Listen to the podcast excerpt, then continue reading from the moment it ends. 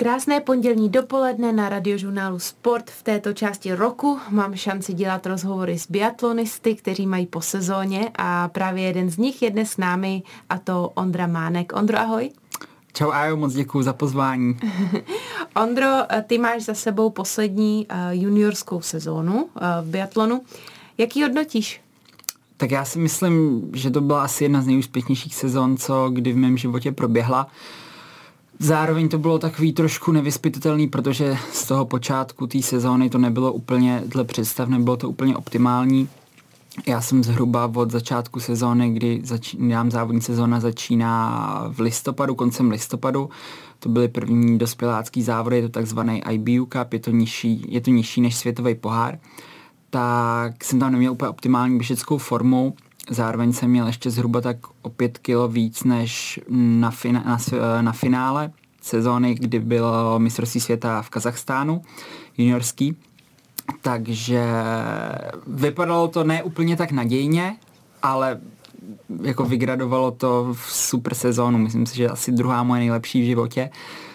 A jsem teda moc spokojený na, mm, na tom základě, že se povedly na tom mistrovství světa docela hezký výsledky. Jsem se dostal do reprezentace chlapský, mm-hmm. takže za mě je úplně parádní sezóna. Super. Uh, jsi teda ready jít mezi chlapy?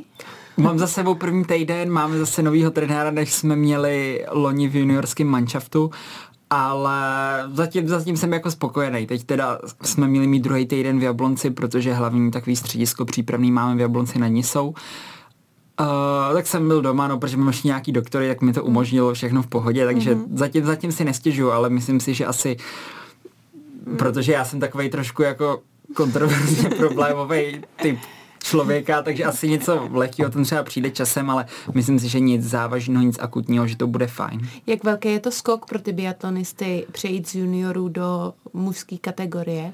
V čem se to nejvíc liší? Já bych řekl, že pokud to mám nějak porovnávat výsledkové nebo tak, takže ta mužská kategorie je zhruba o minutu rychlejší na tu nejkratší vzdálenost, na kterou závodíme, tedy 10 km sprint, takže je to zhruba nějak takhle. No. Mm-hmm. Takže a ono se řekne, člověk, který tomu úplně třeba moc nerozumí, si řekne, že je to jako loupá minuta, ale je ne, to, to jako mi přijde straš, jako docela strašně dost. moc. No. Je to strašně moc. A přece jenom ještě, když porovnáme uh, tu dospěláckou a juniorskou kategorii, liší se to právě víc v tom běhu, anebo v té střelbě i? Já si myslím, že v tom posledním roku, roce, v tom posledním roce, kdy ty junioři vlastně finišují v té kategorii, tak ta střelba nebo ty časy střelby i ta úspěšnost už se dá docela uh, porovnávat s těma nejlepšíma ve poháru, jo, protože uh, v tom posledním roce spousta těch juniorů už závodí i ve svěťáku nějak stabilně, takže si myslím, že ta střelba je docela jako na podobné úrovni, ale ten běh uh, to se ještě nemůže jako zdaleka rovnat těm nejlepším závodníkům toho světového poháru, mm. protože tam je podle mě jako každý rok znát. I když občas někdo ustřelí, nějaký, nevím, třeba stejně starý kluk jako já, už tam byl jako na bedně, jo, a mm. ten kluk prostě dva roky zpátky uh, jezdil podobně jako my český kluci, pak udělal obrovský kus cesty a asi to je jako reálný, ale myslím si, že to musí být nějaký ojedinělý případ. Hmm. Ty pocházíš eh, ze Šumavy, už si dneska jednou eh, tady řekl, že byl jsem doma, to znamená na Šumavě. Jo, ano, ano, ano. ale trénuješ v Jablonci, jak to máš nastavený? To je hrozně daleko od sebe. Je to strašně daleko, ale mm, já jsem tak jako od mala zvyklý, že jsem extrémně rozlítaný. Já bydlím naš, většinou teď, když trénujeme v Jablonci, tak se na víkendy vracím domů a mi už to ani jako nepřijde Přijde mm. mi to, že už jsem tak zvyklý řídit, i když je to paradoxně tři a půl, když se to sekne tady v Praze, tak někdy i čtyři a půl hodiny, cesta jedna. Uh, Uh, je to jako náročný v tomhle přijíždění, já jsem jediný z těch závodníků, kdo takhle moc přijíždí, protože většinou všichni ostatní jsou z těch větších středisek. V České republice máme celkem čtyři, Letohrad, Nový město na Moravě, Jilemnici a Jablonec na ní jsou a většinou všichni ty závodníci, co jsou součástí té reprezentace, mm. tak jsou z těch čtyř hlavních dominantních jako areálů mm. a já jsem tam takový jako jediný odstřelený ze Šumavy. Jo, jo, jo, jo. A když se nad tím jako zamyslím, tak asi žádný jiný biatlonista na Šumavě není. Nebo jsou, ale uh, předtím, než si člověk udělá řidičák, že jo, tak potřebuje extrémní pomoc a zázemí od rodičů a já si myslím, že momentálně na té Šumavě není, jakoby, nebo není a nebyl nikdo, ne, kdo by měl takový rodiče, který by byl schopný akceptovat tohleto jako šílený tempo, mm-hmm. nebo třeba měli na to i v práci jako možnosti, že by si mohli brát volno a tak, takže mm. předtím, než jsem byl jako nějak soběstačný, tak jako bez těch rodičů by to nešlo, jo, protože já jsem mluvil, že takhle jako jsem trošku odstřel od tématu, ale, ale já jsem do Jablonce začal jezdit v 15, mm. uh, přičemž vy do 15 jste na vzduchovce, ano. takže jsem střílel za barákem, to je na 10 metrů, střílíte diabolkama, to je úplně v pohodě. Ale od těch 16 let už přicházíte na malorážku, takže prostě na velký biatlon, mm. kdy se střílí už na těch 50 metrů a nemůžete si střílet, kde se vám zachce, tak od těch 15 jsem musel cestovat do toho Jablonce, už nešlo mm. trénovat na Šumavě, protože by to bylo neperspektivní a hlavně jsem tam neměl ani žádného trenéra, takže jsem potřeboval tvrdou ruku nad sebou a dohled, tak od těch 15 jsem zhruba začal takhle, takhle cestovat, no, takže to mm. bude za chvíli, za tři roky, už deset let, tak docela dlouhá část života. Ondra Mánek, nadějný český biatlonista, je dnes s námi na radiožurnálu Sport. Ondro, ty jsi známý tím, že velmi aktivně spojuješ spojí sportovní kariéru s tou Instagramovou, sociálních sítí, influencerskou, nazveme to jakkoliv, prostě je to vystupování na sociálních sítích. A je to pro tebe a tvoje vrstevníky automatický? Já si myslím, že to není úplně automatický, ale jak už jsem v tomto světě tak strašně dlouho, tak už mi to přijde takový všechno jako spontánní a jak si zmiňoval nějaký zažitý automatismus. Já jsem začínal ve 12 letech na YouTube, Uh, se kterým jsem teda přestal, což mě mrzí, protože si myslím, že dneska by to mohlo být ještě úplně někde jinde a že byste určitě našlo to svoje publikum. To byla zrovna doba, kdy jsem přecházel z běžeckého lyžování na biatlon ale jak už jsme jednou zmiňovali, jak jsem ze Šumavy a ty lidi to tam úplně, uh, prakticky jsem s tím skončil proto, protože když jsem šel, nevím, třeba po chodbě ve škole, tak starší uh, jako spolužáci třeba mýho bráchy, já mám o tři roky staršího bráchu, tak mi to dávali hodně jako sežrat, když to takhle řeknu mm-hmm. a podle mě pro takhle mladého jako adolescenta je to je, je to náročný, jo. ale zároveň si myslím, že to je i důvod, proč uh, mám třeba tak stabilní střelbu, protože když jste u nějakého jako útlýho mladého věku zvyklí na nějakou kritiku, velkou poměrně, tak vás to strašně zocelí. Jsi odolný. Jo, myslím hmm. si, že jo a že hmm. to tak prostě všechno mělo být. Hmm. Ty jsi dokonce řekl, eh, že dnes už se sport bez sociálních sítí nedá dělat. Jak jsi to myslel? Myslel jsem to tak, nebo to je takový můj pocit za poslední ty roky, co se pohybují i v tom sportovním prostředí, i v tom uh, sociálním, že dřív třeba uh, podle mých informací, nebo co jsem se bavil se sportovcema, kteří už ukončili kariéru, tak to fungovalo jinak. Že když vás třeba někdo chtěl podpořit, protože bez těch partnerů a bez těch hmm. finanční podpory to nejde, tak vás chtěli podpořit jako sportovce Ale dneska už je to tak, že každý nebo každá ta firma nebo ten podnikatel, který vám dá nějaký finanční obnos, tak z toho chce mít nějaký profit a benefit a chce být vidět.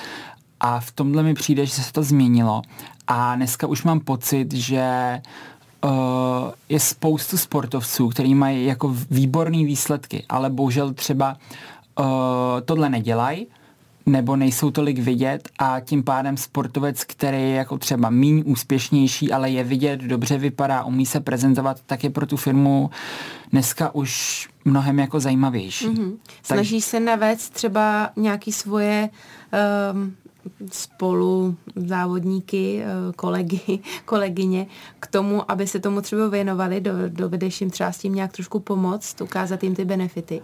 Mm, tak po mně chtěli nějakou takovouhle pomoc už kdysi v olympijském výboru, ale já jsem toho přesvědčený, že jakmile to člověk nemá v sobě, anebo když mu ty sítě třeba dělá někdo jiný, tak to nikdy nebude tak fungovat, jo, protože ty lidi když to řeknu, to nejsou blbí už dneska mm. a poznají to, mm. ale určitě se snažím. Eh, dva roky nebo tři roky zpátky, když jsem se trošku víc začal bavit s bývalou, teď už biatlonickou Evou Puskarčíkovou, tak si mi říkal, hele Evi, jako ty jednou skončíš a pojď začni jako něco dělat, protože tady uh, jako strašně nevyužitý potenciál, jo. To jsem mi hmm. řekl asi, nevím, druhý den, když jsme se začali bavit, jak na mě koukala. Na tebe koukala, si to dovoluješ, jako zkrátku malej, ale dneska už dneska je to vlastně přes rok, co Eva skončila a protože se tomu začala věnovat, tak si myslím, že jí to i chytlo a takže na teď zpátky tvojí otázce, ano, určitě si myslím, že jako spoustu těch sportovců jsem k tomu namotivoval mm. a mhm. nejenom holky, i kluky, mm. třeba Adam Václavík nebo Kuba Štvrtecký, případně můj vrstevník Jonáš Mareček, který jsou součástí Ačkové reprezentace, tak si myslím, že se kluci už začínají v tom trošku jako chytat, že to sklízí první ovoce. Jak vážně eh, bereš to slovo influencer, protože uh, spoustu lidí, kteří včetně mě eh, na sociálních sítích fungují, tak to berou trošičku hanebně. Ale já si myslím, že bychom to měli přestat brát haneb, protože um, opravdu tam jsme o to, aby jsme ovlivňovali ostatní. Tak uh, jak vlastně moci uvědomuješ, že opravdu ovlivňuješ svoje sledující? Mm, tak nějakým způsobem si to určitě uvědomuju. Myslím si, že člověk, ať je známý víc nebo méně, tak si musí dávat extrémní pozor na to, kde se ukazuje, na to, co kde vyvádí. Tím myslím nějaký večírky nebo případně všechny tyhle různé akce, které už i dneska k tomu vrcholovému sportu patří, když se ukazujete kdekoliv, tak si myslím, že člověk by měl být hodně obezřetný jak s obsahem, tak s tím, jak se bude kde chovat, protože dneska lidi milují jako senzace a v podstatě víc než výsledky všechny zajímá, co kdo kde vyvede, kdo se kde s kým vyspí a, a tyhle ty věci. A ten vliv si asi uvě- nebo určitě si ho uvědomuji, ať to nevypadá tak jako vo všem, co dávám ven, tak jako mám to promyšlený, přemýšlím o tom, i když to mhm. vždycky vypadá jako totální spontánní kravina. Ale určitě. To jo. Já už tě týden sleduju. jo. si musíš občas klepat na čelo, to, to, co jsem to zase tam vymyslel, nebo... ne, ale uh, jak uh, moc si vlastně ty spolupráce, které se na tvý sociální sítě dostanou, vybíráš? Je to vždycky propojen se sportem, nebo naopak tam jde spoustu věcí úplně mimo?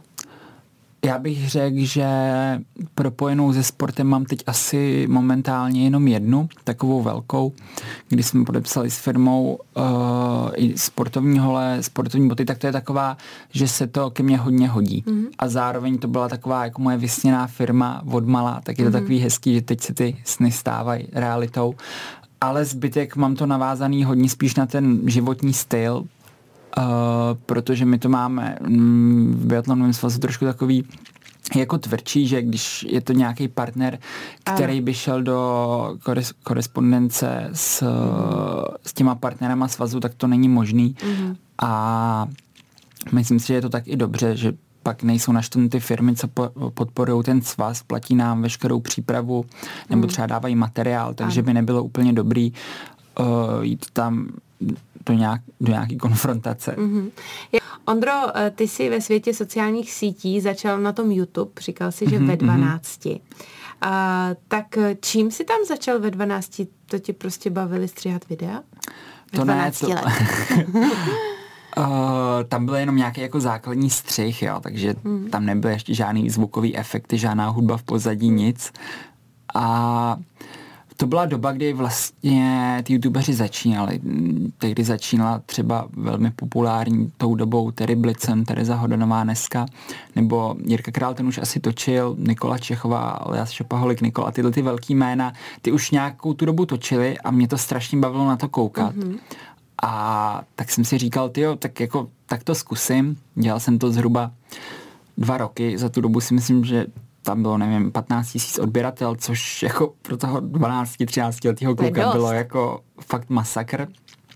A začal jsem z tohohle důvodu, no. Mm-hmm. Myslím si, je... že první video bylo nějakých 25 faktů o mě, který bylo jako úplně jako šílený. Teď já to mám ve skrytek všechno, protože když... Ne, že bych se za to úplně styděl, protože to je nějakým způsobem moje součást, ale úplně se tím jako nepotřebuju chlubit. A co takovýmu klukovi z Šumavy, který začínal na YouTube, eh, přinese přes 40 tisíc sledujících eh, na Instagramu? To je těžká otázka. Já bych řekl, že všechno dohromady, že tím, jak je člověk postupně se začíná prokousávat do tohohle světa, tak to šlo všechno ruku v ruce. Vždycky, když byl nějaký třeba pěkný biatlonový výsledek, tak to mm-hmm. něco přineslo. Mm-hmm. Pak uh, jsem byl na několika akcích třeba zase s jinýma lidmi, to taky něco přineslo a takhle postupně se to začalo nabalovat, až, mm-hmm. až najednou je z toho to, co je a doufám, že, že nekončíme, že pořád mm-hmm. porosteme dál. Ty jsi uh, v několika rozhovorech zmiňoval uh, tvoji Instagramovou kamarádku a Andulu, mm-hmm. uh, kterou mm-hmm. sleduje uh, mnoho set tisíc uh, lidí, převážně maminek, mm-hmm. převážně žen, včetně mm-hmm. mě. Mm-hmm. A jak můžeš chytit ty její sledující, mi řekni? Uh, tak... Na co chytáš maminky? já, já, já, tam to moje publikum je takový jako ho, hodně monotónní, kdy mám z 90% jenom jako ženy, ale já tam ani chlapy nechci, protože uh, zase naopak. Třeba, zase naopak třeba sportovkyně hezký sportovkyně, to je většina, uh, většinou sledují zase jenom chlapy. Ale ty chlapy, já to beru, pokud to mám brát i z toho třeba biznesového pohledu, mm. tak chlap, když něco chce, tak nečeká. Prostě jde, koupí si to a neřeší. Když to ty maminky nebo ty ženy jsou takový jako škudlilky. Uh, čekají a, na slevové a čekají, kódy. A čekají na tyhle slevy a zároveň je to hrozně milý jako publikum. Mě musím jako zaklepat, já vůbec nemám žádný jako vošklivý zprávy. Mm. Pokud se teda nepovede nějaký závod, třeba štafety v biatlonu, kdy můj kamarád Luděl Abraham musel nějaký trestní kola, ty lidi pak jako píšou, vy tam závodíte z našich jako daní a pak dáváte trestní kola, ale vůbec si jako neuvědomují, jak jako je vůbec náročný strefit ten terč, ale takže mám jenom jako holky, no, v podstatě. Povedlo se to asi když se s nějakým takhle jako hodně známým člověkem někde ukazujete, tak ty lidi to pak zajímá, jako kdo to je a tak jdou se na vás podívat, když je zaujmete, tak, hmm. tak tam zůstanou. No, je to a... tak. E, nezasahuje ti někdy to tvoření kontentu do tréninku? S tímhletím problémem jsem se potýkal hodně loni ze začátku sezóny. Uh, to bylo, když jsme byli na jedné akci společně, tam bylo třeba, nevím, 100 českých influencerů, byla celosvětová akce, jedné modní značky a to bylo v období, kdy my jsme začínali s tím tréninkem a zasaho, bylo to asi na tři dny akce a zasahovalo to do toho tréninku, ale podařilo se nám jako s trenérem domluvit. A od té doby nic, protože já jsem si potřeboval v hlavě jako ujasnit, ačkoliv je to hodně lákavý, protože ten sociální svět uh, člověka nějakým určitým jako způsobem vždycky trošku pohltí a pak je jako na každém, jak se s tím zvládne vyrovnat, protože já jsem fakt, jak už jsme několikrát zmiňovali, jako obyčejný kluk ze Šumavy, když pak začne, nevím, přicházet nějakým jako třeba prvním větším penězům, tak si myslím, že zpočát, z prvopočátku každý tohleto nedospělý uh, dítě bude dělat kraviny, jo? že bude utrácet, bude si myslet, jako buví, co není za pána, ale pak jako ve finále přijdete, když si splníte nějaký ty materiální sny, že to jako o tom není. Ale mám pocit, že každý si to musí splnit, ano. aby si tohleto v hlavě uvědomil. Jo. Hmm. Takže dneska už to mám, nebo spíš i po té loňské uplynulé sezóně, kdy jsem tam projel tím cílem, byl jsem pátý na mistrovství světa juniorů, přičem kdybych možná trefil po jeden terč víc, tak by to cinkalo. Asi ten možná nejvyšší stupínek, ale věřím, že to takhle mělo být a i tohle mě tak strašně namotivovalo v tom makat dál. A uh, namotivovalo mě to makat dál s Ježiš, teď jsem se zasek. to nevadí. Namotivovalo mě to. Namotivovalo mě to, no. A uvědomil jsem si, že ten sportovní pocit dobrýho výsledku se nedá jako vůbec mm-hmm. s ničím z těch sociálních sítí srovnávat. Ondra Mánek, doteď český juniorský biatlonista, přestupuje mezi muže a je dnes s námi tady na, ve studiu. Ondro, čím si vyděláš víc peněz, biatlonem nebo Instagramem? Zatím to bylo Instagramem, mám to říct popravdě, ale myslím si, že pak, když si člověku začne nějakým způsobem dařit, uh, přijdou první výsledky, o to se odvíjí i prize money, který v tom biatlonu jsou myslím si, že docela dobrý. Samozřejmě se nemůžeme bavit o částkách, které se pohybují ve fotbale nebo v hokeji, ale myslím si, že ten biatlon se fakt hodně vyšvih, že se to třeba nedá porovnávat s tou aktuální situací, která je momentálně v České republice s běžeckým lyžováním. Ale bylo to teda do posud Instagramem, no. Mm-hmm. Ty teď aktuálně přecházíš do mužské kategorie. A jak to funguje v těch juniorech a dorostu s financemi v biatlonu?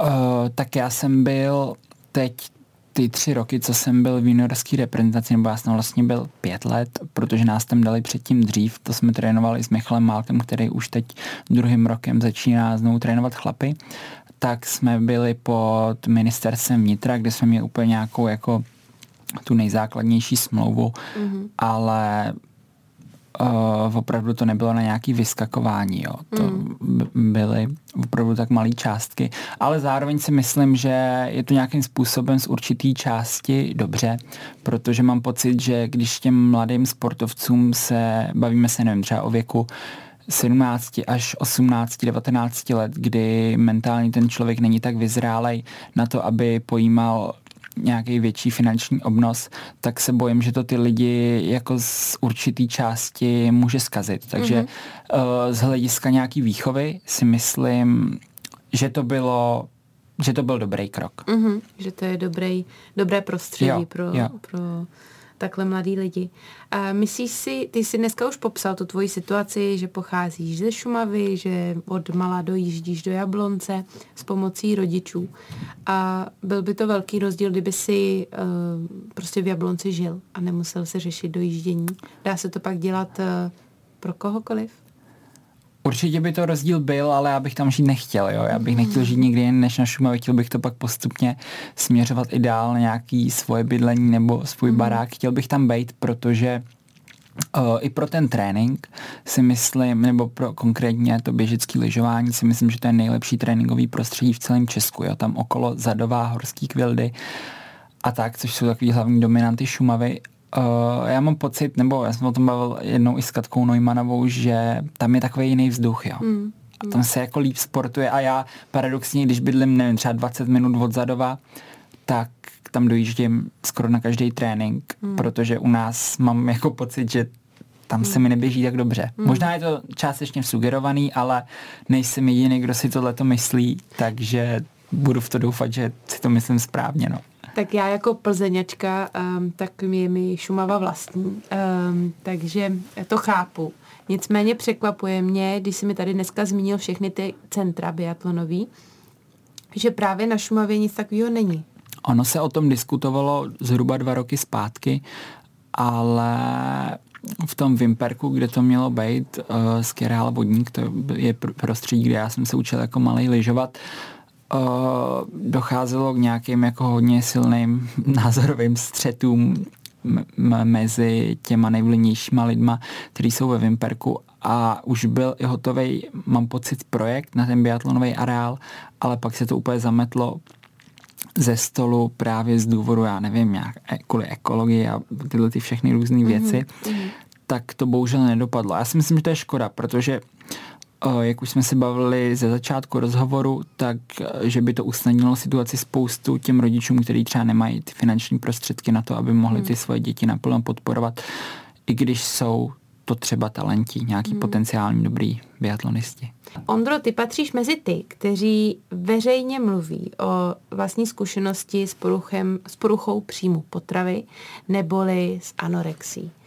Cítíš, že to je důležité o tom mluvit?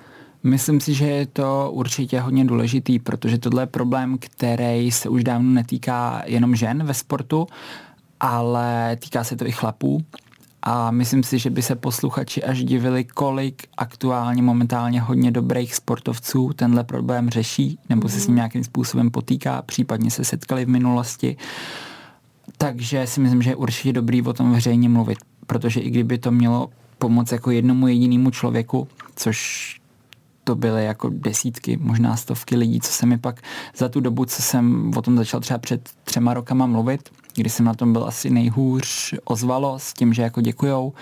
A takže určitě, jako je dobrý mm. o tom mhm. mluvit a je to pořád trošku jako tabu téma, bych mm. řekl. Hlavně mezi těma klukama. Mm. Já jsem hrozně ráda, že já mám eh, kolem sebe dvě až tři holky, který mi o tom osobně hodně povyprávili a to tabu z toho strhli. I proto dneska nemám problém se na to ptát tebe. Jo. A nicméně, kdy to vypuklo u tebe? A co bylo tím spouštěčem?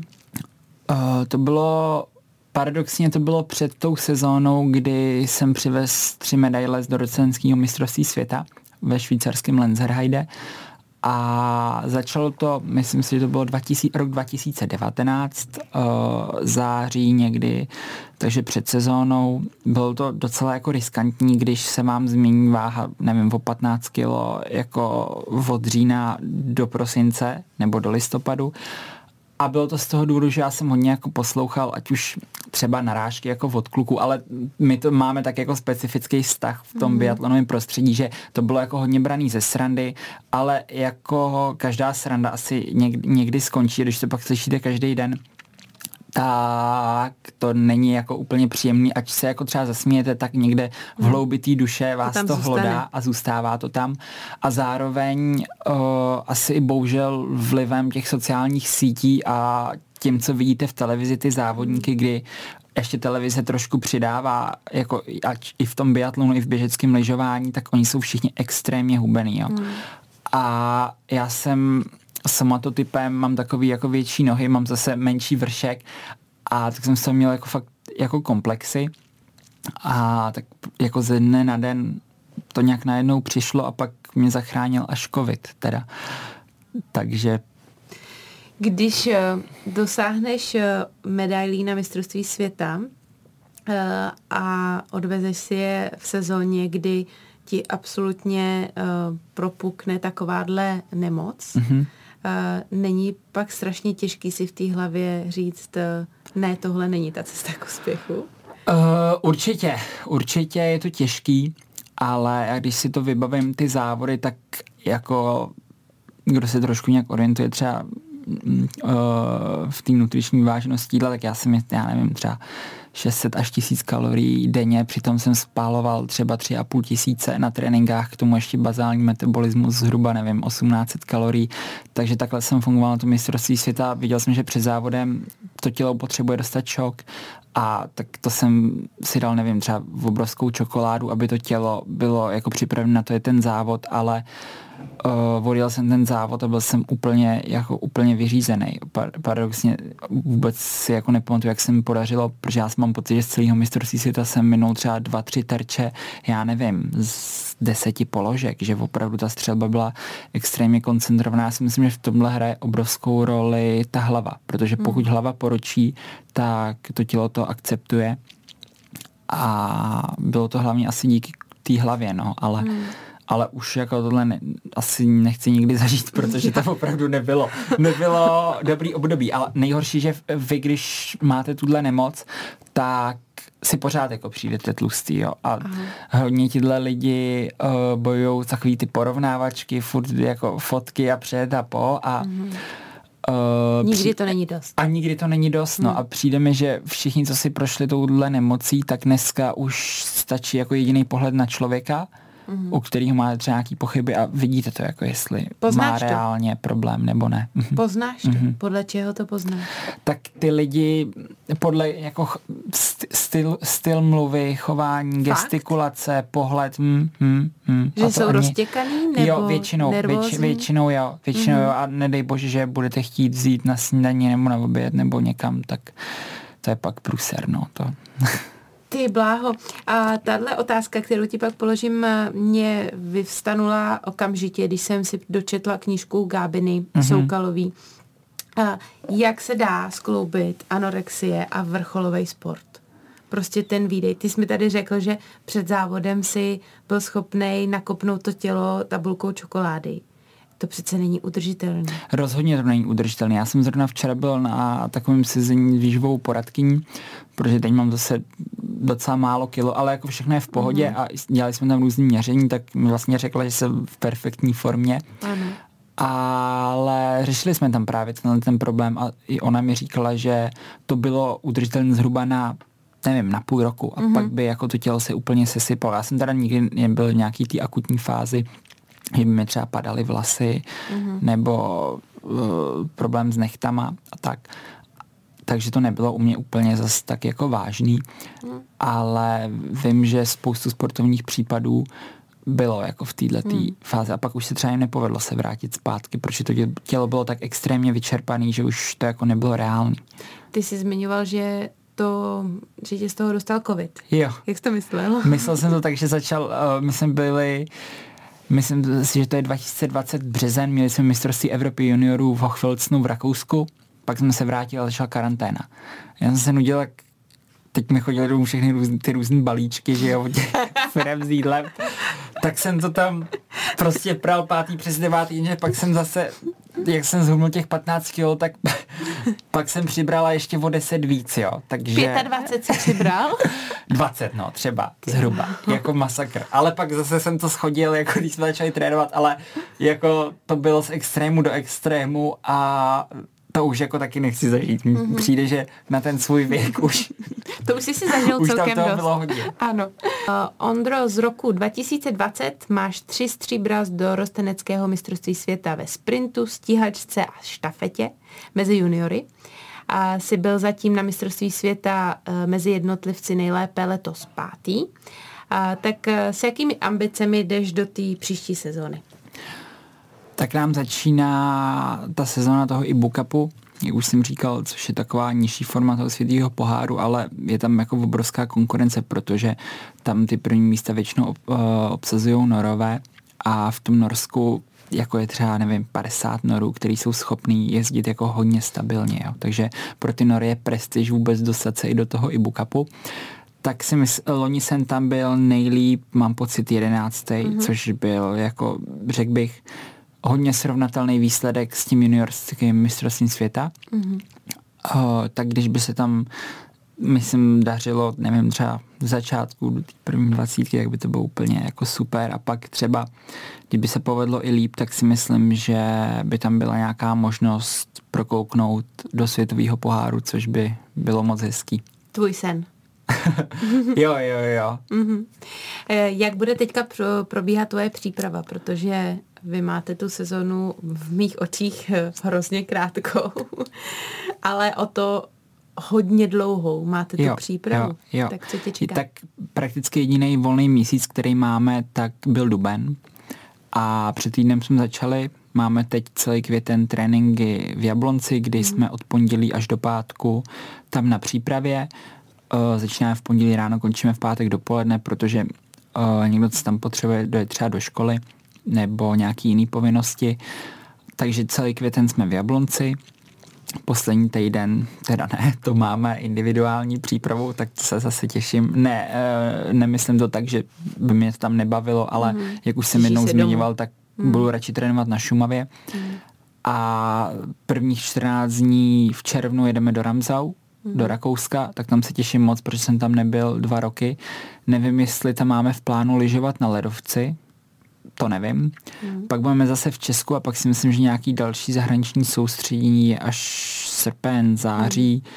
No a pak v říjnu už se do toho Ramsdau na ledovec a sezona je tady, no. Ale připravujeme se tak, teď si připravujeme tak, že máme hodně posilovny, ať to asi jako na nás není třeba tolik vidět, ale my tu máme takový specifický, že vůbec neposilujeme nohy, protože ty nohy jsou hodně unavené z těch kolečkových lyží, mm-hmm. takže posilujeme, posilujeme jenom vršek a je to buď maximální síla nebo klasický kruháče.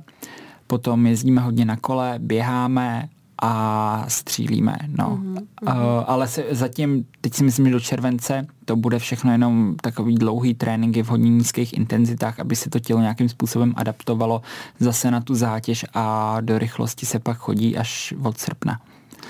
No, budeme tě sledovat eh, nejenom na sociálních sítích, ale skrz ně se samozřejmě dozvíme i tvoje výsledky. A já ti budu držet palce, protože uh, seš pro mě inspirací, um, vírou, že ta moderní generace zase přináší něco úplně jiného. A děkuji ti moc za dnešní zajímavý rozhovor. Já děkuji za pozvání. Přeji krásný zbytek dne a od mikrofonu radiožurnálu Sport se loučím i já, Andrea Sestýny Hlaváčková.